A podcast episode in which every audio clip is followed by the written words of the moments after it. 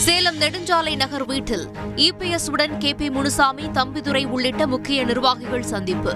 ஒற்றை தலைமை என்பது ஜெயலலிதாவுக்கு செய்யும் துரோகம்.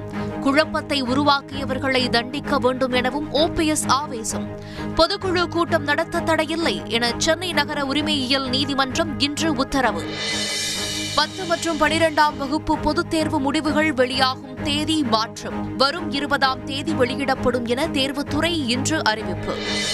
தமிழகத்தில் மூன்று மாதங்களுக்கு பின் கொரோனாவுக்கு இளம்பெண் பலியான சோகம். தொற்று அதிகரிக்கும் போது கட்டுப்பாடுகள் அமல்படுத்தப்படும் என அமைச்சர் மா. சுப்பிரமணியன் இன்று தகவல். நேஷனல் ஹெரால்டு வழக்கில் நாளை மீண்டும் ஆஜராக ராகுல் காந்திக்கு அமலாக்கத்துறை சம்மன். அமலாக்கத்துறை விசாரணையை கண்டித்து நாட்டின் பல்வேறு பகுதிகளில் காங்கிரஸ் கட்சியினர் இன்றும் ஆர்ப்பாட்டம். தமிழகத்தில் ஆளுநர் மாளிகையை முற்றுகையிட முயன்ற காங்கிரஸ் தலைவர்கள் கைது. ராணுவத்தில் அக்னி வீரர்கள் என்ற புதிய வேலை திட்டத்திற்கு கடும் எதிர்ப்பு. வட மாநிலங்களில் ஆயிரக்கணக்கான இளைஞர்கள் இன்று போராட்டம். ரயில் பெட்டிகளுக்கு தீ வைத்ததால் பரபரப்பு. இளைஞர்களின் கனவுகளை நசுக்காதீர்கள் என காங்கிரஸ் பொதுச் செயலாளர் பிரியங்கா காந்தி கண்டனம்.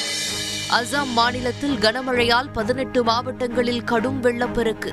இருபது ஆண்டுகளில் இல்லாத இயற்கை பேரிடர் என முதலமைச்சர் ஹிமந்த பிஸ்வா சர்மா இன்று தகவல்.